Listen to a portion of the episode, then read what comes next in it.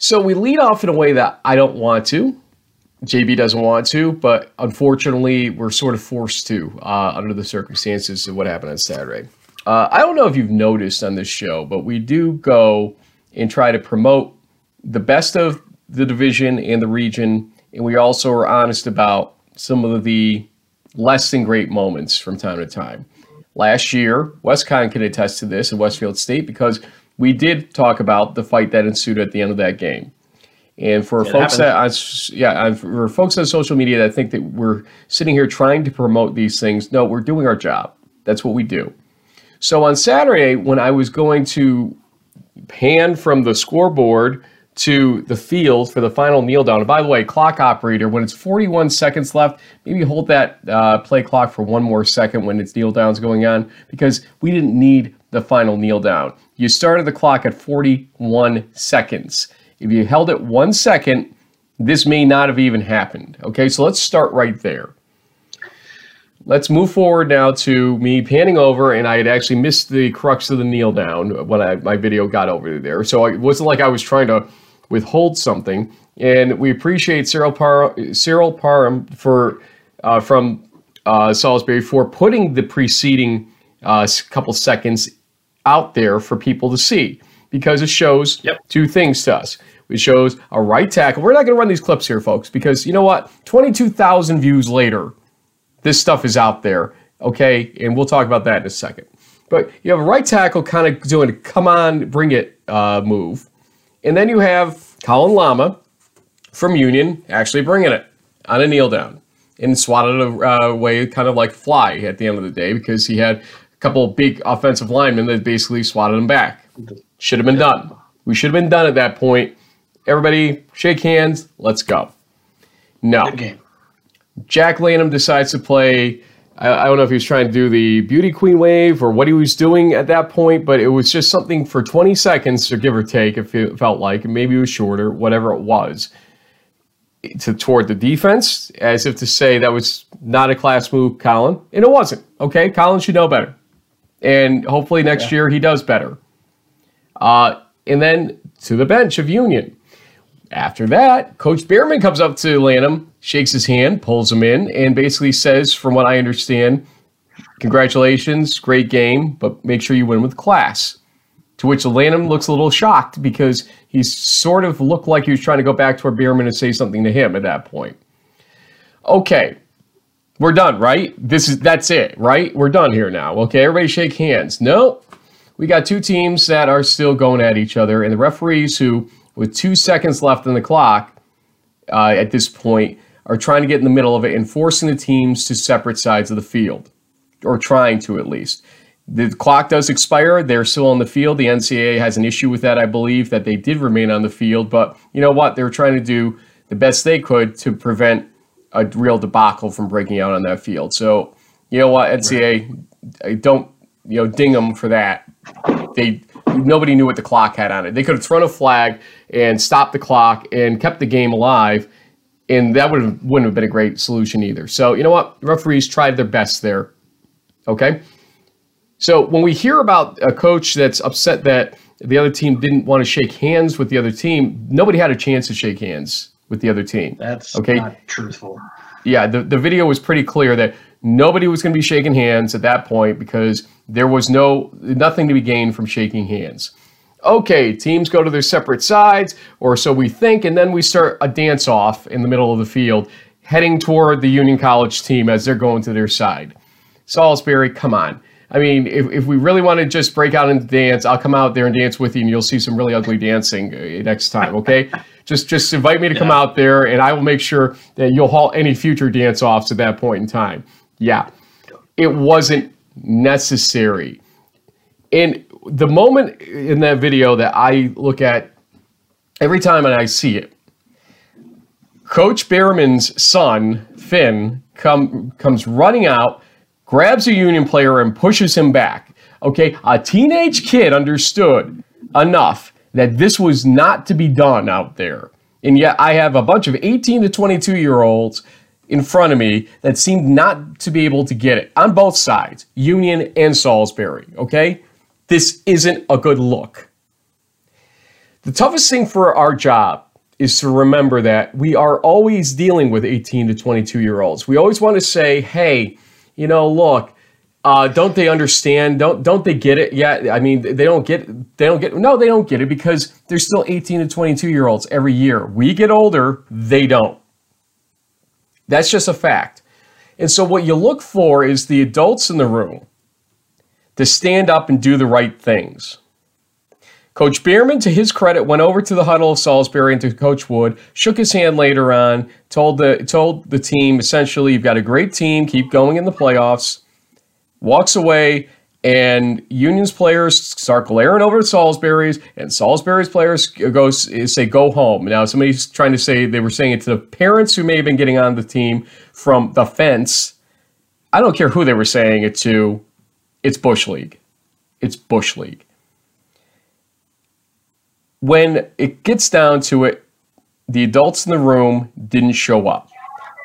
Pat Bernardo, I will give credit to, because he actually went onto Twitter, found Will Bellamy's page. Will Bellamy had said something about the game, and Bernardo was basically saying, "You guys are a bunch of gamers out there, and you know, great game." And it was a great back and forth. Yeah.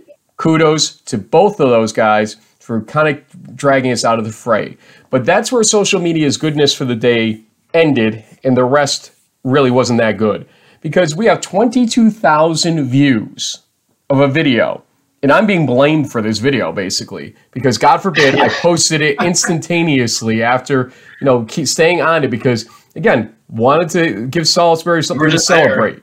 Yeah, yeah, exactly. It's supposed, supposed we, to catch the did, end of the game celebration, not the, the something else. Yeah. Yeah. Well, lo and behold, you know, understand a couple things about social media. This is how actually we got close with Tevin Jones back when, because I sort of had to explain this when he was going through a downtime. It's not your friend, folks. Social media is not your friend. So, to the Salisbury players and any coaches that are out there on that social media, basically trolling Union fans and Union players, and uh, even worse, are you out of your freaking minds?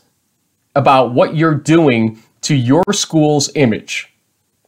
I have said it multiple times this weekend. Salisbury is better than that. I know them to be better than that for my 25 seasons of involvement in Division 3 and you are sitting there and absolutely tooling on your reputation by doing it. You don't realize it, but you are. And anybody that has responded in that way in social media, the head coach and the coaching staff should be looking at it, pulling them into the office and saying, delete it and enough. And I wish somebody from Salisbury and somebody from Union would put out a statement or have said it in the press conference essentially, we don't stand for this. This was ugly. We don't stand for this. Folks, social media, when you hit retweet with comment, you're retweeting it as much as anything uh, like a natural retweet, even if you're uh, tooling on what's going on in that video. 22,000 views. Normally, something I post is 300 to 1,000 views if d3football.com doesn't retweet it, and they didn't retweet this, folks. You did that. Yeah. You didn't like the video. You wanted to, to try to save face somehow with it, and you ended up creating a mushroom on social media. 22,000 views.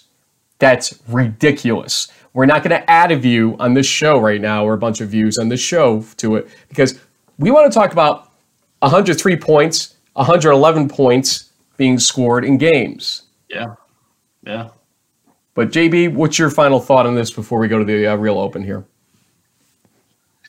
Just the yeah, just kind of seconding the uh, would have been nice to see some of the adults in the room step up. There were even some other things that were tweeted at us. Um, you know, where apparently there were quotes from a press conference after the fact. or comments from a reporter um, that basically you know said that a uh, Union player took a swing at a, a Salisbury player.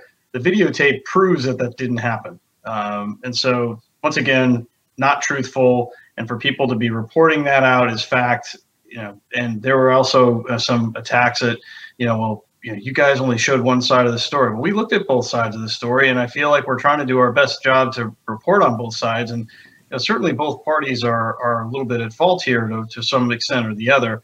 Uh, but at the end of the day, this isn't the kind of stuff we want to talk about. But you just happen to catch it on on film and and posted it, and then, like you said, it kind of just blew up. Um, I don't know if that makes it your fault or anybody's fault, but it just it is it happened. Let's move on, and uh, hopefully, when Muhlenberg comes to town, we can uh, we can act like we've been here before and, and just have you know i know fo- i played football i've been punched in the bottom of piles i've had you know different things said to me from across the line of scrimmage. But once the game is over just uh, you know shake hands and, and, and head on. Yeah uh, again we looked for the uh, clip that cyril actually posted uh, before he posted it and we were glad he did. In fact i interacted with yeah, him. he's a great friend of ours. sure. yeah, he, yeah, he's a great yeah, friend of ours from job. wesley uh, before Salisbury. He he is a class act there. I'm so glad he's landed on his feet at Salisbury, and they, they have gained Definitely. a great guy in having him there uh, as their SID there. Cyril, thanks for everything you do for us. Otherwise, it was a great day. Yeah, the only other thing I would like to, to send home is that I really want to emphasize what you mentioned before. I mean, uh, Pat Bernardo, who was on the show, one of the captains for the Wesley defense, that's how you're supposed to act. And he's acting like a senior leader um, hopefully, the other kids on the team can learn from his example. Um, definitely the right thing to do. You know, reaching out to the other team and and uh, giving them credit for uh, being a tough opponent. I mean, they Union lost, but they still put up 41 points. Um, it wasn't like they got uh, shut out or something. So um, that kind of respect is what we want to see from Division three players. And uh, hopefully, you know, this is the last time we ever talk about this kind of thing on the show ever again. Yeah, it doesn't matter if Union started it, Salisbury started, or whatever. At the end of the day, you're the home team, you're the winners. You yeah. have a certain responsibility, and so does Union as the losing team and the visitor. Uh, I, I mean, just take a step back, folks, and do the right things. That's all we ask here because we are in this together in Division Three. It doesn't matter if you're a private school, a public school, or something in between. At the end of the day, okay, we are all Division Three. And we always do the YD3 uh, moments and whatnot. Well, here's YD3 because we don't do that crap. We don't. And we don't endorse it. We don't support it. And don't get mad when a video of it shows up. Be more embarrassed by it and move aside from it. That's what we're trying to suggest here to everybody remaining in the playoffs. We have eight great teams in the playoffs.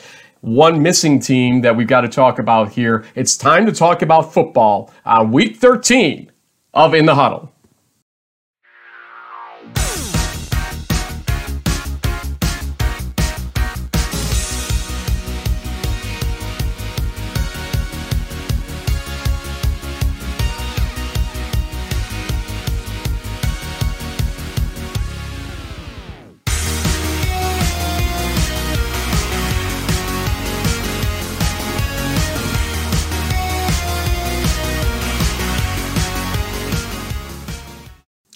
Okay, I'm fired up. Could you tell? Uh, Let me get down from my soapbox over here. yeah. well, JB, that took a few minutes there, uh, but I, I, think we needed to cover You know, around the nation sort of Nobody mailed it in with the Union to. game. Yeah, around the nation mailed it in with the Union Salisbury game. Generally, it felt like, and so yeah. I, I get it. They had to talk about Mount Union. They had to talk about a couple things on the other side of the bracket. We're going to talk about all those yep. games too. We're going to show you clips, but uh, we sort of had it left at our feet to have to discuss, and so there it was. Okay, now we talk about football and move on. And holy cow, football! Uh, we need to probably go almost directly into crunch time here. Except, as always, I want to give you some words about the weekend of football, not not the after stuff from football, but the actual football. Um, you know, two things we learned this weekend, I think, and maybe you can expound on this we have a really tough team on the right side of the bracket from the CCIW and a team that beat them on the other side of the bracket from the CCIW. And Mary Hardin Baylor suddenly, to me, is looking like maybe not a team that's going to get back to Shenandoah, Texas at this point in time because of what's in front of them, or maybe not. We'll see. Uh, go ahead. What are you thinking? Yeah, I mean, I think uh, for me anyway, the weekend sort of played out like I expected, other than the obvious uh, Mount Union uh, loss to uh, North Central. But even that wasn't a huge surprise. I f- felt if there was someone who could possibly do it, it was going to be uh, the Cardinals, given uh, their quarterback and Broc Rutter and their just their overall team. Um, what an amazing game! I mean, I guess you know defensive purists probably didn't enjoy it, and there were times where you know I was thinking, boy, this does not look like the Mount Union defense that I'm used to seeing. Um, but it might just be one of those you know glass half full situations where the offenses were just so strong. Um, D'Angelo Fulford went out um, with probably the best statistical performance of his entire career. Um, and it's just one of those things where the, the team who had the ball last, uh, or at least, you know, the, the when for when the Cardinals finally needed to make a defensive play because there weren't a ton because they did give up 52 points. Uh, they did at the very end, uh, making that interception in the end zone, avoiding overtime or a possible loss if they if Mount Union elected to go for two. So um, most of my picks, fortunately, were right. We'll talk about that later this week, Frank. Uh, but uh, this was one where um, yeah, that was just a crazy game. But there were crazy games kind of across the board. So uh, one of the more entertaining uh, Sweet 16s or round twos that we've had in quite some time. If you see all these, these are clips basically. Uh, we draw from box scores, uh, basically script out our clips. This is the number of clips we're going to be running for you folks uh, coming up in crunch time in a moment. I will read one thing off here. Uh, let me do it impromptu. 42. let's see. 50, 42, oh, uh, 54, 55, uh, 62, 69, uh, let's see, 81, 103, and 111. So we went between 42 points scored in the Muhlenberg, uh, Muhlenberg game to 111 points scored in the Mount Union North Central game. That is crazy that we didn't have defenses show up to that degree on both sides of the ball, at least in any one of these games. Okay, obviously there were some lopsided games.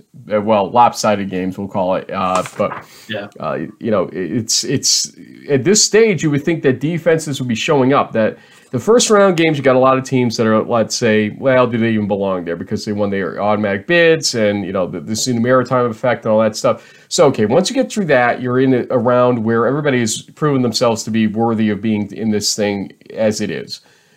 But to see that many or that lack of defensive effort from so many teams ultimately, wow. So this is going to be interesting next three weeks, including the Stagg Bowl, which we'll talk about some of the implications now of what it all means yeah. after crunch time. Let's go to crunch time for week 13, the second round of the playoffs of 2019.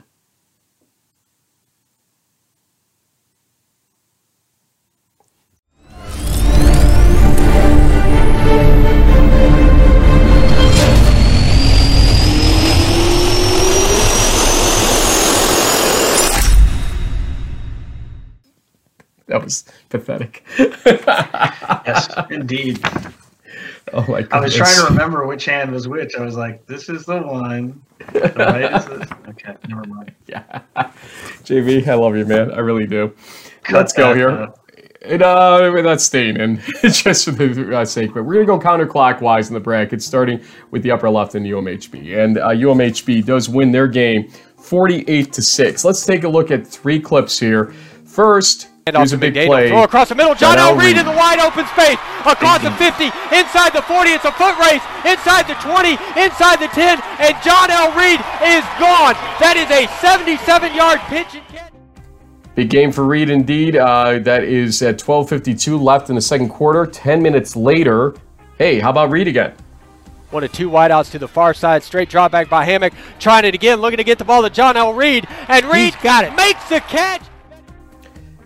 That time for 40 yards, and one minute, two seconds later, how about Snap Reid again? Takes a handoff, straight draw back, and the throw toward the corner, oh, and the nice catch, catch, is made, and it is a touchdown. John L. Reid. That made it 31 to zero. Thanks to John William for the uh, commentary on that. And it is a final of 48 to 6 the number two team in the country uh, because we don't revote until the end, by the way. And uh, they outgained uh, Huntingdon by 523 to 327. Janelle Reid, 10 receptions, 253 yards, which I believe is a record for UMHB. Uh, he broken it after that third touchdown. Three touchdowns total. Tevin Jones, 11 tackles, two for loss, in a fumble recovery. He's at, I think, 136 on the season now. What a tally for Tevin Jones. So there's yeah. that game. They will be facing off UMHB against the winner of Whitewater Wartburg, and Whitewater was the winner. A lot of W's going on there, 41 to 28, but this really wasn't a game uh, for much of it. Let's take a look at Ronnie Ponick, uh, 12 yard pass from Max Meylor. Uh, made it 14 to 0 halfway through the first quarter. And also, uh, let's go into the second quarter. 9.21 left there. I mean, they just poured it on uh, by that point. Uh, 31 to 7 is what uh, we had at that score, that point, in favor of Whitewater. Again, Warper tried to uh, you know make things happen. A, by the way, that's Prestinex uh, 67-yard punt return that you saw. Uh, Wartburg tried to make it a game. Really, just too little, too late in this one. Again, it was 41-28. Uh, they outgained. Uh, Wartburg actually outgained uh, Whitewater. I got to make sure I say this right. 382 to 236. Uh, Caleb Kaminsky had two of the four interceptions forced by the Warhawks defense, So, Again, it, it's really that defense of the Warhawks that seems to show up. Quick thoughts on the UMHB bracket right now.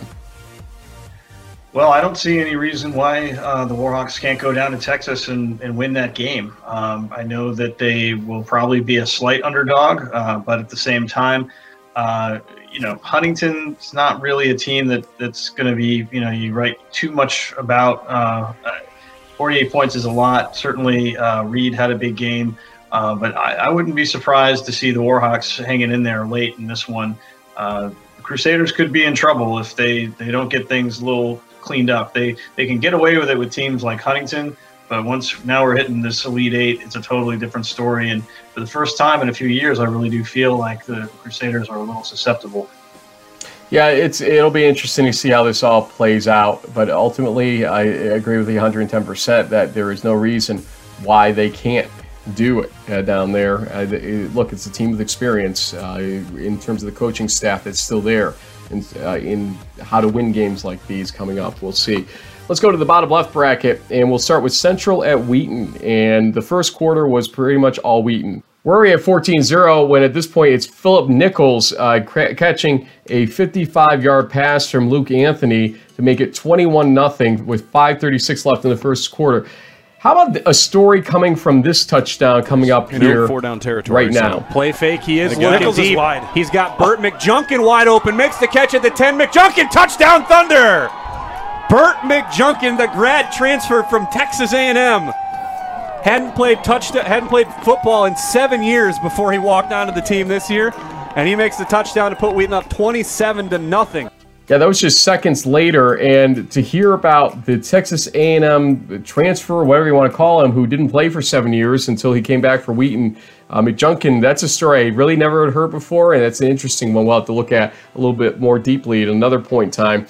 But then two minutes later, Nichols again, this time a 19 yard pass play from Luke Anthony, make it 35 to 0 in the first quarter. The final of this Yikes. game 49 13, Wheaton over Central. They outgained Central 474 253, five sacks, two interceptions by their defense, and Stone Watson with 100 yards rushing in a touchdown. Luke Anthony 265 passing yards and five touchdowns in that game. Then, how about St. John's at Chapman? 55 to 26 eh, here's really the story of the game. We're going to show you in the clips here. First, the end of the first half. It's St. John's leading 14 to 6, and TJ Hodge gets a 22 yard pass from Jackson Erdman to make it 21 to 6 with 13 seconds left in that half. There was a response by Chapman with 4:49 left in the third quarter, as you'll see. Spencer Corona, pass from uh, Johnston McKinty, a 29 yard pass play, makes it 28 to 13. But then 10 seconds later, the first play from offense next, or the next play from offense for St. John's, Henry Trost 70 yard pass from Jackson Erdman just flick, uh, basically flicks out to the wing, and the blocks get him the rest of the way in the screen. It's 34 13 there, final 55 26. St. John's outgained Chapman 646 to 413. Erdman with 458 passing yards and five touchdowns, and their defense with five sacks and 10 tackles for loss, three fumble recoveries, and eight pass breakups. St. John's, known for their offense and having a trouble having trouble the previous week against Aurora defensively, really shows up with defense against Chapman. Yeah, and the uh, and the SCIAC champs certainly had themselves a strong season uh, early on in the game. It looked like maybe players like uh, you know James uh, Kistner, their 6'5", 250 or 60 pound tight end, might uh, you know help the help the Panthers you know hang in here. But eventually, you know, for every one or two Kiss, Kistners that Chapman had, St. John's just has you know, a whole army of those guys on their sideline. It's just a different level, um, and it basically proved itself out over the course of the afternoon. But still, you know, great to see um, you know Chapman hosting a game in the second round of the playoffs down there in Orange County, and so uh, you know, certainly a great season for them. But Johnnies are moving on, kind of like we thought. North Central and Mount Union. Let's go there. Uh, there's no avoiding this one, and uh, the number of clips we're about to show you here. We are at 14 to 7 Mount Union uh, at the beginning of the second quarter, and 50 seconds into that quarter, it's Andrew Kamienski, 11 yard pass play from Broc Rutter to make it 14 14. But just 45 seconds later, Justin Hill receives a 65 yard pass from uh, D'Angelo Fulford for the touchdown. It's 21 14 at that point in favor of Mount Union. That whole back and forth situation continued, but at halftime, it was 38 28 in favor of Mount Union. So a two uh, possession lead at that point. Minute and a half into the third quarter, though, Kamienski again, this time a 71 yard pass play from Rutter to make it 38 35 Mount Union. But again, less than a minute later, only a half minute later, it's Wayne Ruby receiving a 66 yard touchdown pass from D'Angelo Fulford to make it 45 35 Mount Union. Here's a big play, though, as uh, they got within one score again, did North Central at this point, 45 42. Fourth and five of the North Central 30. Mount Union goes for it, and they sack D'Angelo Fulford for a 10 yard loss. He fumbles the ball, and it's recovered by North Central at the 40 yard line. So they avert another score by Mount Union, and here's where they take advantage of it with a minute 58 left in the third quarter. Kamienski for the third time from Rutter. It's 49 45 after that six yard touchdown play, their first lead that of the game, I believe, at that point. We fast forward though, and they two minutes later get another score, make that three minutes later, just about as Broc Rutter runs it in from 10 yards out, fools the defense there, makes it 56 45 North Central. This is when people finally started saying, This is really happening, isn't it? And it really yeah. was. But hey, guess who was still going to say some things about this? It was, in this case, Josh Petroselli from D'Angelo Fulford, a 12 yard touchdown pass to make it 56 52 North Central leading. Subsequent field goal made it 59 52 North Central. But here's a big play by the Mount Union defense. Fourth and four from the Mount Union 40. Let's see what happens. Including Kamienski, who's been good all day. Over the middle. High! Incomplete! The Raiders are going to get it back! Indeed, they had a chance with 2.39 left. After that turnover on downs, here you go. Second and 10 at the 40. Back to pass. He's looking for something quick. Goes up top. It's high to Hill. He yanked it down. to Ruby actually. Loose. 20. 10 and knocked down. Wayne Ruby Jr. A 50 yard pass play. Now, notice the clock. There's over two minutes left in this game. We are going to fast forward in the goal to go situation. They lost yardage and had a penalty that pushed them back to the 17 yard line. It's fourth and goal from the 17 yard line with seven seconds left. They ate the clock up to that degree. Here is yep. the final play. Goal at the 15. Fulford back. Pressure's on. He's dropping back farther and farther. Lobs it up. Picked in the end zone. The Raiders have been upset at home in the second round of the Division Three playoffs.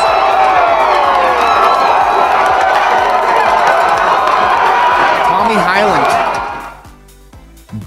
Just unbelievable that they did it. Uh, they deserve it by all means. It's not unbelievable that you know, looking at the game, that there was some surprise during the game. This was just an all-out baller game by yeah. North Central, by Mount Union. Unbelievable. There were 1,412 total yards of offense in this game.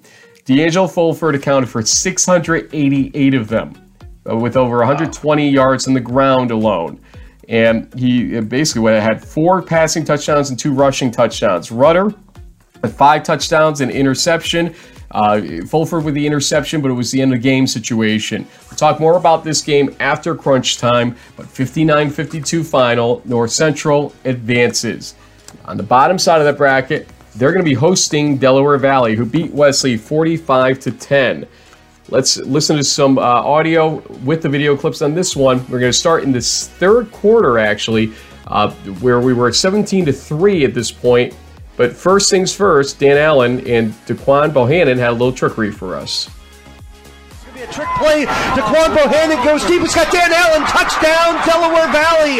Daquan Bohannon to Dan Allen on trickeration. It's 23 3 Delaware Valley. So that made it 24 to 3 Delaware Valley. But hey, Marcellus Pack, he's a speedster. Watch this one. Off inside the pack. He's got a nice hole 15 20. Play by 30. Look out. They'll never 40, catch him. 50. Packs off to the races. 40, 30, 20, 10, 5, 88 yards. Touchdown, Wesley. Marcellus Pack. 24 10. That's what uh, Marcellus Pack made it with that 88 yard run. But with 13.05 left in the fourth quarter, here's Del Val. Motion to the right side of the formation. Fontana back. Under pressure. Hit He's thrown inside. Slant wide open. Touchdown, Delaware Valley. Dan Allen's third touchdown reception of the day. And, you know, trading blows, you have to basically score right away. Here's the problem on the ensuing kickoff.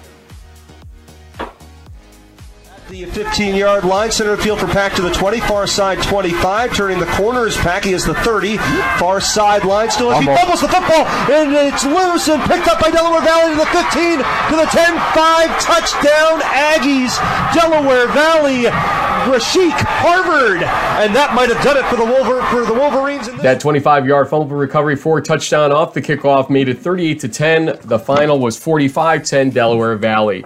And Wesley uh, really couldn't hold on to the ball, it seemed like all day, with six turnovers forced by Del Val's defense, uh, four interceptions, two forced fumbles, and uh, including that fumble recovery for touchdown we showed you. Uh, tight end Dan Allen with six receptions, 128 yards, and three touchdowns, including the one we showed, and uh, one rushing touchdown as well. Del Val going to North Central. We'll talk about how that developed a little bit more in a second, but your thoughts on the gameplay we saw this weekend? Well, as a, as a Del Val fan told me, it's time I have to put a little respect on the Aggies' name. So definitely a shout out to them. They just appeared to be um, just better prepared uh, for this matchup than they were uh, back in, in week two or whenever that uh, four overtime game happened. Um, Anthony Fontana looked real comfortable in the pocket, made good decisions. He ran when he had to to pick up yards. He passed the ball well. Allen had a big game as a tight end. He, he created some matchup problems for the Wolverines, and and ultimately this the ball kind of just got rolling in the Aggies' direction, and they never looked back. So um, strong performance uh, by them, and it'll be interesting to see how they go up against you know what's seems to be the giant killer in NCC. I mean. Um, you mentioned early before when it was 239 left in the game, just from based on 25 years of experience, I was sitting there watching like, oh yeah, Mount Union's got this. There's plenty of time. They'll come down and score. They'll probably go for two and win. But lo and behold, the the defense of the Cardinals made some huge plays down the stretch. Um, Mount Union had a chance, but hey, sometimes the uh, sometimes the favorites uh, fall by the wayside, and that's what we saw in this bracket in both in both games. Let's go to the Salisbury bracket to end things here. And we're going to start with uh, me needing oxygen in the first quarter of this game on the sideline for the simple reason we had six touchdowns. We'll show a few of them here. Uh, first, a minute and a half into the game, Leonard Prue, a 60 yard touchdown pass from Jack Lanham made it 7 to 0, but the response comes really fast about two and a half minutes later from Will Bellamy's arm to Andre Ross Jr. for 53 yards and a touchdown to make it 7 to 7. So at this point we're thinking this may be a game after all. They trade a couple blows at 14 to 14 and then it's Michael Fowler with a 29-yard run with 4:17 left in the first quarter. That made it 21 to 14. Guess what? Finn Duran got a 38-yard touchdown pass from Will Bellamy, another receiver that you don't hear a lot from during the season, and he shows up there as uh, Union's been dinged in the receiving corps a little bit, and uh, with injuries, etc., made it 21-21. But here's the problem: ultimately, There are rushing touchdowns in the second quarter, two of them that lead up to this. So it's 35 21 before Shamar Graves' eight yard touchdown run with a minute 34 left in the second quarter. It was 42 21 Salisbury. So things escalated in a hurry. Still, Bellamy and Ross were not going to just die by the wayside before halftime with 20 seconds left. Look at that one handed grab by Andre Ross Jr. at the goal line. They made it 42 28 at halftime. Coming out in the third uh, quarter, Griffin Beal gets a 22 yard touchdown pass from Will Bellamy. It's really a game now. It's 42 34, and the teams traded back and forth a little bit here until uh, the 10 minute, two second mark. Uh, again, uh, there was trading still going on here, but Michael Fowler getting a 30 yard touchdown pass from Jack Lanham. It was like every time the Union thought they were going to get a chance and get a defensive stop, Salisbury responds, making it 49 34 at that point. Let's fast forward into the fourth quarter. Five and a half minutes left. Mike Ryan Mofer's 13 yard touchdown uh, made it 55 41. He would add one more for a hat trick of rushing touchdowns 62 41 final in favor of Salisbury. 103 points scored in that game. Congratulations to Salisbury on that huge win. Let's also talk about the stats from that game before I uh, skip ahead 1,051 yards of offense in this one. And Will Bellamy set the school record with 456 passing yards, five touchdowns. The Salisbury defense, three tackles for loss, two interceptions, and a forced fumble. Did change the game a little bit here and there, at least took away any momentum for Union. Brockport just had a bad go of it against Muhlenberg, 42 to 0. Muhlenberg beats the Golden Eagles. Let's look at a few touchdowns. Let's look at the first four touchdowns by Muhlenberg, all in the first half. First, Ryan Curtis catches a six-yard pass from Michael Hnatkowski to make it 7 to 0 to start the game. Three minutes into it, actually. Uh, eight minutes later, here's Mitch Daniel from Hnatkowski to make it 14 to 0, a 17-yard touchdown pass there. Another 17-yard touchdown pass. This time, again, Ryan Curtis from Mike Hnatkowski with 12:24 left in the first half. It's 21 to 0. And then Chris Hilburn with a 10 yard touchdown pass from Mike Hnatkowski. A little theme uh, forming here 28 to 0. So three different receivers catching touchdowns in the first half to make it 28 to 0. For Brockport, here's the story of their day. Fourth and three in the third quarter at the Muhlenberg 40. Jaleh Code tries to rush for those three yards, loses six yards in the play. Nick Sirico and uh, Dante uh, Leonardo with the tackle of him there. That pretty much spells a miserable day for Brockport, but a tremendous season for them nonetheless. 42 to 0. Second shutout by Muhlenberg in the playoffs after they did it to MIT the week before. They outgained Brockport with 367 to 184. And uh, Hnatkowski with 243 passing yards, five touchdowns. Code uh, with 19 rushes, 66 yards. Not the day he was looking for there. JB, those are the games. And that was crunch time for week 13, the second round of the playoffs. Okay, JB. Uh, first off, I didn't give you a chance to talk about the Salisbury uh, bracket and the gameplay we saw Saturday. Uh, why don't you uh, touch on that real quick? Well, I mean, basically, I was just I was impressed by how Union went sort of toe to toe with with that high powered Salisbury offense. Um, certainly the you know Salisbury's defense is going to have to uh, buckle things up a little bit if they're going to be you know, taking on a team like Muhlenberg, uh, who with Hanowski had a, another big game, uh, five touchdowns. Muhlenberg really shut down Brockport's rushing offense, which has really been uh, pretty prolific this year. So uh, if they can do the same thing to Salisbury, a lot of pressure is going to fall on Lanham to have to try to find some open receivers down the field. Um, Muhlenberg has had some success in, in the defensive passing game, uh, creating turnovers. Should be a great um, Elite Eight matchup between these two uh, top, basically five teams, and uh, with a chance to, to go into the Final Four. So the um, uh, next show we're going to do is on Wednesday, and it's going to be the tale of the tape show that we normally do uh, with all four uh, remaining matchups shown in tale of the tape. so you'll want to be watching for that. Uh, we're not going to go that in depth into the future games here. We're going to talk briefly, though, about a few things uh, going around the horn one more time. First off, uh, let's talk about the fact that Whitewater is visiting Mary Hardin Baylor. Uh, obviously, this was not a surprise that Mary Hardin Baylor was a clear number one seed, and so they will host this game. Um, and Whitewater might want enjoy the fact that they are out of the cold weather for a day uh, because things have been, uh, if they're anything like they are in upstate New York, pretty ugly uh, probably in Wisconsin uh, weather-wise. But uh, no matter yeah. what, it's going to be nice and uh, decently warm probably in Belton, Texas for them when they go down.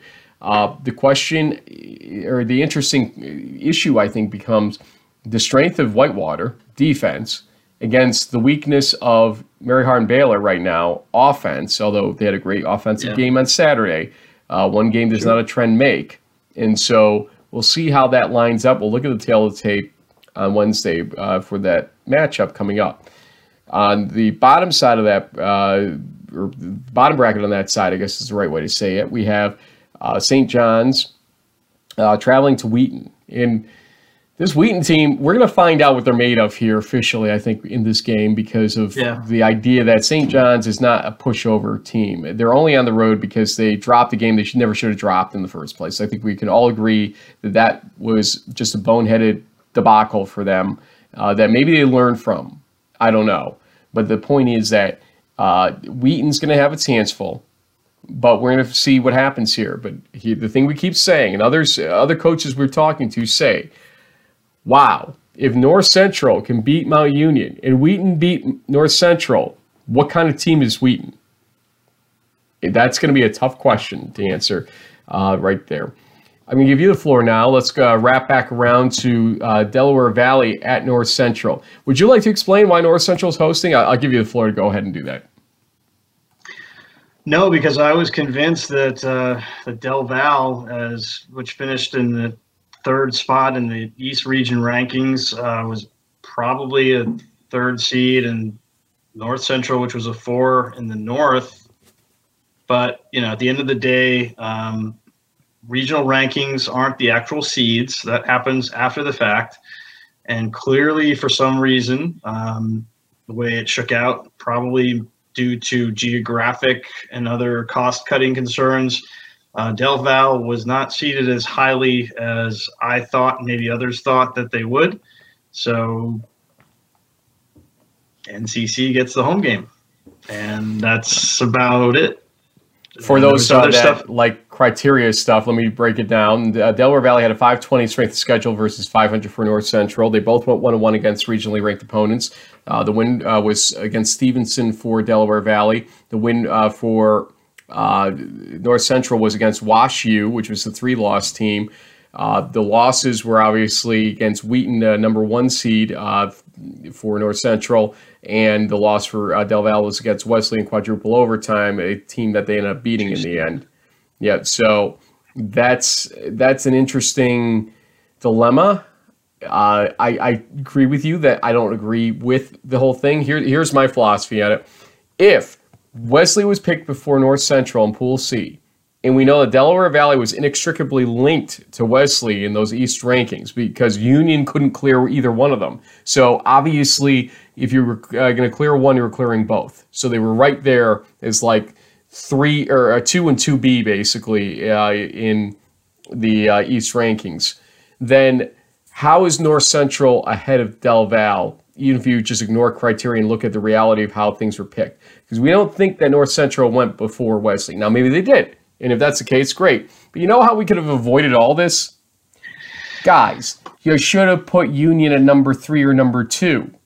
Then that pushes Del Val down to number four, justifies the road game a little bit better in week one yep. of the playoffs, and also allows us to know right off the bat in week three of the playoffs that they will be on the road. But you didn't do that, and so we end up with this whole questioning to the point where we're now going to say release what their seeds are with it. I don't care how ugly certain games will look like, you know, six versus eight or one versus three. We get it. There's a geographic limitation, but we shouldn't have to yeah. guess and wait for every Sunday to hear, well, you know, uh, you know it's it's going to be them instead of them, and then have to you know hunt down a reasoning for it. If we see the numbers ahead of time, we can't argue it later, can we? It is what it is. That's the problem yeah. I have with it. And I got one more problem. Okay. Yeah. my, my soapboxes uh, are never ending this week. For every right. Jerk face out there that is going to try to take pot shots at D'Angelo Fulford in that game, yeah, he had a fumble. Okay, we showed it.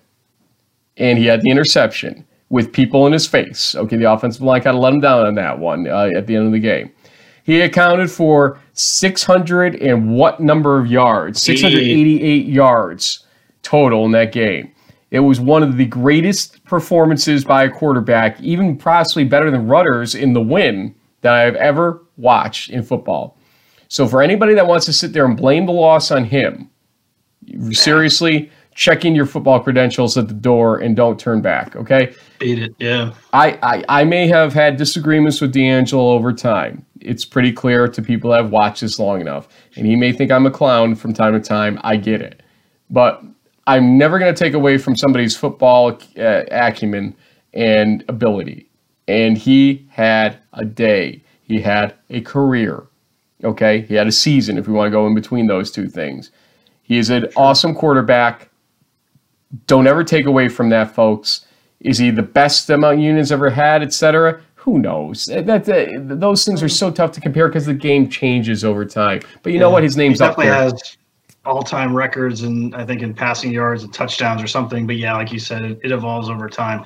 Yeah, he won a know, what uh, two national championships, one one title. I mean, so he didn't get all four years like some other guys in the past. But yeah, I mean, if he was going to go out, I mean, I'm sure he wanted to go out with a win in Shenandoah, but he couldn't have really done anything more uh, to than what he did uh, last Saturday for his team. So uh, good for him. Wish him luck at wherever he, he ends up. If it's in some kind of pro football or coaching or something, I'm sure he'll he'll stay close to the game. He, he certainly is one of the best D3 players we've seen in a long time. Indeed. Uh, so good luck to him, and uh, we'll we'll stay uh, tuned to see what, what's next. I have a feeling he's going to land on his feet somewhere with uh, football uh, being the underscored part of that uh, equation later on. We'll see. and then finally, Salisbury hosting Muhlenberg. Uh, again, not a surprise because uh, they were in this. Uh, it was kind of the number one, number two scenario. We knew who the number one was at least in this bracket, and that was Salisbury. And so well, here's a funny question for you, Frank, because I actually got this from a fan. Was if Muhlenberg wins, do they host? And I was like, honestly, I'm not really sure. I, I I think they should. I mean, they look like the two seed. We know that North Central isn't a two seed, at least in theory. If they won, or if um, Del Val wins, they would be the lower seeded team. So yes, for those of you who are Mules fans and who live in and around Allentown, I would think that yes, you guys would host the national semifinals if your team advances. But once again, we'll have to wait until Sunday to find out because we just don't really know for sure. Here's one uh, interesting oddball issue. ESPN three has a certain lighting requirements for uh, that semifinal game, uh, and we've seen some of these things come uh, creep up in the Secretary's Cup game at Coast Guard and at Merchant Marine Academy because their ability to light those areas is not easy because of the way those stadiums are not built, I guess is uh, maybe the better way to say it. So um, Muhlenberg would suffer from a similar issue, I think, ultimately, but be probably okay to host that. Uh, North Central, a bit more state of the art overall. And some people would claim that there would be the better atmosphere for it, but that's not how it works. I agree with you. Muhlenberg would host it, but you will hear people start to you know, complain probably about uh, Muhlenberg's facilities uh, compared to North Central's. Again, not how we determine it, or it's not supposed to be how we d- determine those things. Muhlenberg was essentially a two seed. We're pretty clear in the uh, top part. Uh, they could have been a one, uh, technically. I would say uh, Salisbury and they were very, very close to the top of their respective, yeah. you know, part of the bracket. On the bottom part, uh, it's you know number four in the north, uh, north central. Those they are treated like they're number three in the north, kind of. It seems like, and uh, Del Val. Obviously, uh, Muhlenberg would host ahead of Del Val, and then the question is North Central ultimately. So Muhlenberg win, and uh, you probably host in uh, a uh, nice cold Pennsylvania at that point, if I had to guess. JB, we want to yeah. uh, run uh, some highlights here of the press conferences of uh, Union and Salisbury. First up, here's Union's highlights. Uh, and his staff and his program. Um, they, uh, they are a terrific program, terrific team. Um, congratulate them and their players on advancing to the next round. Uh, they, they certainly played well today. So Um, but on the flip side, very proud of our guys. You know, from uh, you know from where we, we were when we got here uh, four years ago. You know, George being a guy that was on an 0 10 team, moving forward this season. Um, I like where we're at. I like where we're headed. Um, I love our guys, and uh, I think that proved today that there's no quit in them. I have a reminder just make sure you guys talk to the mic whenever you guys are answering questions. I'll open up to uh, the media for any questions. Coach, obviously you've got you know a strong group of returners. Obviously, obviously you know Will and uh, uh, Ike and several others. What does that impact of having them coming back next year mean for you? Well, I think uh, you know they're going to be a year older. Will will be a senior, uh, Andre will be a junior, and Ike will be a junior, and uh, we're only graduating uh, a couple guys on offense. Um, Griffin Beal will graduate, Turner Genty, and a couple other guys. But uh, you know, it's always nice to uh, be able to build off off where we're at right now. Um, and on the flip side, same thing on the defense. We're losing uh, quite a few uh, seniors that uh, that are impact players for us, but I really like where our guys are uh, in behind them and moving forward. This is a question for Will. You set a record today for passing yards for Union. Um, was, was there something you guys saw in film that you know you could see that you could exploit in the Salisbury defense? Yeah, you know, after analyzing the film, we, we figured out that their front seven were very stout. Uh, they're big, strong, fast kids, and we came in um, and we said we're gonna have to throw the ball to win. And uh, you know, we scored 41 points, weren't able to put it all together and come out with a W. But I'm very proud of my offense.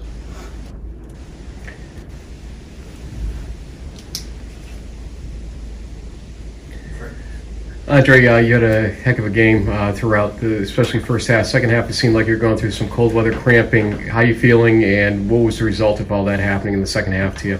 Um, I feel like it was very detrimental. I wanted to finish the game with my my guys. Uh, we started the season great, finished the season great. I feel bad that I wasn't able to finish, but um, I did all I can do. Um, just got to take take care of my body more. George went up against that option offense. Um, what was it? What did you see? You know, was it weird seeing the different motion and different uh, ways that uh, Salisbury runs the ball? Did, did the Springfield game help out in terms of preparation for that game for the Salisbury offense? Yeah, I mean, absolutely. We came into this game running the same defense that we started the game against Springfield with. Um, and we knew it was possible we would get out of that and get into some different fronts and some different looks and things of that nature. And we actually ended up doing that in the third quarter, and it proved to be um, pretty successful. We, we, were able to get some stops on the defensive end. And, uh, you know, when you game plan against a team like that, you look at them, you got big, tall, strong, physical players up front, um, you know, and they fire off the ball. And they have athletes back there. I mean, I guess I could shout out number one, uh, the fullback. I thought when we looked at the tape, we didn't think he was that good. I mean, he played a heck of a game, and he was tough to bring down. Um, so I thought he played an amazing game, and honestly, it was, it was a, even though they put up 60 on us, it was still a, a lot of fun playing football, and especially, it's a, you know, like Coach always says, it's a great day to be in Dutch. Looks like you had to steal a shoe to try to stop him today. I saw them toss the. Yeah, yeah. Well, I don't know why I couldn't tie him up. I guess he had a little bit of goal. Came off the second time. Yeah, came off a couple times. Yeah. Denard Robinson thing going. Uh, Coach, uh, congratulations on your, I believe, third um, perfect season, regular season, and of course the victory last week. If you had something that you could have done differently today, is there anything in the last 15 minutes since the game ended that you uh, wish you could have had? Ah, I think you're always going to wish you, you know, I calling the plays. There was a couple, you know, calls I would have liked to have had back, uh, for sure. Put Will and Andre in better positions to make the plays. Um, that's something I'll analyze in the off season as we move forward and try to learn from it. Like I tell those guys, uh, you win some, you, you learn some, you know, and uh, we got to learn from this. Um, and we have to uh, improve as we move forward. That's what it's all about. It's moving forward, not moving back. Thank you, and again, congratulations. Thank you. guys. Is, is there anything you can build on this season? You know, it's your fourth season at Union. Uh, you got some kind of better each year. Um, what are you doing to, to build on this season? Uh, you know, the, the, it'll it'll come back to senior leadership as, as always. You know, I thought we had great senior leadership this year uh, with George being a captain, uh, Evan Gillen and Griffin Beal, and uh, you know we'll, we'll look to our seniors moving forward. And you know, it's uh, it's college football, so it comes down to recruiting as well. You know, we got to blend in some new uh, some new faces, some new bodies, bring them in here to, to play with Andre and Will. And the other guys, you know, and but you know, I, I looked out there. We had two freshmen starting on the D line today. We had a freshman starting at receiver. Uh, we had a freshman starting the right tackle. So uh, I like that moving forward uh, as we uh, as we go out and recruit now. Well, uh, it seemed like uh, the team after the game wasn't what I would call upset. I mean, obviously there was a little bit of a, a fracas that developed after the game, but after that point, the team seemed overall spirited. Uh, Union did. Um, is was this kind of a fun game, and even despite the result, was this something you're going to be able to build on? And Andre as well coming back. George obviously is graduating, but uh, you guys coming back. How do you how do you kind of look back at this game? I know you're only a few minutes outside of it right now, but how do you look back at this now? Uh, I think we, like Coach said, we can for sure build off of it. Um, kind of been a run-heavy offense all season long and relied on the legs of IK Iroboy. And I think, uh, you know, our athletes on the outside, my receivers got to showcase their abilities today. Um, and you know, I'm going to miss Griffin Beal, number 13. Kid's a hell of a player, hell of a leader. Um, had a blast playing with him. But like Coach said, we had a freshman that came in the game and stepped up. Uh, Andre will be back, and you know, going into next season, I think we proved today that we can. We're here to throw the football too. Okay, and uh, up next, Salisbury's. We do ask uh, Jack Lanham about uh, what developed there. Not much of an answer. You'll see uh, what I mean by that. Uh, it kind of was a brush off answer. Didn't want to talk about it. Fine. We're not talking about it any further. Just wanted to kind of key in here to tell you what that question was. We won. That's the bottom line. We're, we're pleased to be advancing, no doubt about it. Uh, obviously, it was a hard fought game. I thought uh, give Union some credit for executing very well, especially from the offensive side of things. Uh, but at the same time, uh, we did what we needed to do offensively as well, and our defense did enough to stop them in, in, in very important situations. So uh, it was a team effort. Uh, we did some good things on special teams. That's good. Did a good job as far as uh, coverage. Uh, we had a couple nice punt returns as well that put us in a position to do some other things. So, you know, it's playoff football, and you, you, know, you the more you advance, you're going to face good teams, and good teams are going to face us. So uh, that's basically what happened today. You know, overall, you know, it was a it's a dog fight, but at the end, we prevailed. All right, open it up any questions. Just make sure you guys talk to the mic whenever you guys answer questions. Coach, if I told you you were going to give up 41 points today and win the game, what would you have told me? And what does it make you feel about your defense as you start advancing on right now? I know last week you gave up zero, but obviously there's an escalation of competition here. How do you feel about the defense's uh, performance today overall? I'm a little surprised. You know, honestly, we uh, didn't anticipate that. We, we knew they executed well uh, as far as their uh, timing routes. Uh, we, we definitely, I mentioned to the team last night, I thought uh, uh, 13 was he was their MVP. You know, he, he was a pretty good pretty good guy. I thought we needed to be a little more physical on the other receiver on, on Andre, uh, and we didn't do that. Even the opportunities that we had a chance to jam him, we did not do that. And um, but we made them work. You know, because they was going down a lot. You know, and they physically after they caught the ball, they felt it, and I think that paid off down the road. You know, especially in the fourth quarter. So hey, hats off to them. Uh, I mean, they have two six-three wide receivers. I will use them to perfection. Uh, I thought they uh, defensively we didn't get set up fast enough. I thought, uh, and we just weren't honestly used to that fast-paced execution, and uh, the timing routes was pretty good. Uh, so, no, I, I would. you know, I thought they'd put some points on the board, but I didn't imagine 41 points. Sean, I got one for you, bud. Um, earlier in the beginning of the game, looked like it was a little shaky from the start, trying to be able to cover Andre, but the second half, you kind of turned it on, able to get those two picks. Uh, what changed during halftime for you? Like, what did you tell yourself in order to, I mean, I guess, play a little bit better? Well, uh, as a team, we were able to just come together and just calm like our nerves, Mhm. and we were able to pick apart like what they were doing, and we made a switch. I, I went back to safety, and the guys that stepped in, Troy Garrett, he came in, played, he played great, and then um, back at safety it just felt good, being back there and just being able to read the coverage more, and uh, the guys up front really uh, they put more pressure on the quarterback in the second half, which just force them to air it out and then just overthrow a couple balls. Jack, uh, first half, uh, it seemed like it was a passing fest going on, at least for the touchdowns. Then you guys seemed to revert into the run. For you, what do you think was the most important aspect of the, your offense today? The pass game, the rush game, and why?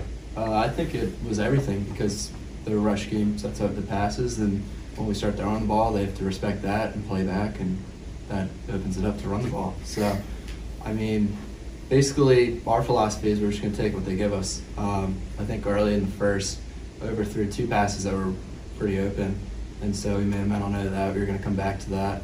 Um, but honestly, I give the coaches the credit. They put us in a great position to be successful, and the guys around me executed well. So. Okay, follow up. At the end of the game, you, uh, you were seen waving to the bench. Some things happened afterward. Would you like to uh, give kind of your assessment of what happened there and uh, say anything to Union on the positive side you might not have been able to after the game? Um, I mean, they're a tough team, and I was just really excited that we won. Um, really, I'm just looking forward to this week, and uh, I think it'll probably be Muhlenberg. Um, it is. But it is. It is. Mm-hmm. Um, but yeah, Unions, they were a tough team, and I give them a lot of credit. Thanks. Easier question, Jack. Um, you got things started with Prue at beginning of the game. You were like um, escapability factor through the roof. Uh, you just seemed to have that extra sense somebody was around you today. Were you just in the zone in the passing department? Uh, well, we knew we could throw the ball over top today. Um, it just required us to get back there and have time to throw it because they loaded the box a lot. So we knew on the first drive we could throw one over their heads. Third just, play, yeah. Yeah, it just um, when they're blitzing people, you just gotta. I know the receiver's gonna be open. I just gotta find time to throw it to them. Proving a nice catch and run. Uh, Mike Ryan Mofor, uh, you must like the playoffs uh, very much. Last week, over 100 yards, touchdowns, nobody tackling you. Today, touchdowns over 100 yards, your shoes falling off. you didn't want to go down. You're liking these extra games after the regular season, aren't you? Yeah, because um, I guess we, we're more in rhythm right now. Mm-hmm. So you have extra games, extra practices, so we just more repetition. So right now it's just basically just doing what we're doing at practice in the game. On that last touchdown, you really, really wanted that one. Oh yeah. You just were an, a beast on that drive. Yeah, because I had to do it. I, I called it, so I had to. you backed up. You yeah. backed it up. Congratulations, Mike Brown. Okay, appreciate uh, everyone there, Coach Wood and uh, Cyril Parham and everybody uh, out there. Appreciate it. Dustin Johnson was the site rep. Appreciate him at uh, William Paterson. He came in there, uh, kind of spent his Thanksgiving weekend uh, being a site rep for a little while, and he's appreciated. So, and Coach Behrman, who actually messaged me the, cleaning out the locker room on Saturday night at midnight. He found my tripod case from Ithaca that I'd lost Apparently, they had accidentally oh, picked it up. He took a picture of it. He's like, I think I found your tripod case. So if you think that these coaches don't get down to brass tacks in their own programs, the fact that he knew to even suggest that that was mine and found it himself is just hilarious to me. Thanks to him for that. And thanks to the Union uh, fans who were just a lot of fun to be around uh, during pregame and postgame on Saturday that's going to be an interesting program next year, to say the least. They do lose some great uh, players uh, graduating off, but they've got a lot of guys mm-hmm. coming back, and uh, that the core of their offense is probably the crux of what's coming back there. We'll see how 2020 goes for them. Final thoughts for this episode, sir? Yeah, just we'll see if uh, we'll see if we get any defense in in the next round because there there was only a couple of games that had it, so we we're down to the, the last four four games of the season, basically, right? Uh, so it's, get, getting down to the, the final, the, the Elite Eight, as it were, and uh, should be a great weekend of football. We'll look forward to see who ends up in the uh, the national semifinals after this weekend. Okay, my earpiece just fell for the 18th time today, so I think that means that it's time for us to end this thing. Yeah, there, you're better off. Just don't listen to me. You're fine. Uh, anyway, we'll see you on Wednesday. Um, we'll including a Coach Nate Milne interview that we'll have, among other things. Uh, we have some player interviews too. We hope uh, for Wednesday's show. So stay tuned uh, for our uh, tale of the tape comparisons for the quarterfinals coming up in just a few days. Uh, the is on Wednesday, though. Thanks, folks.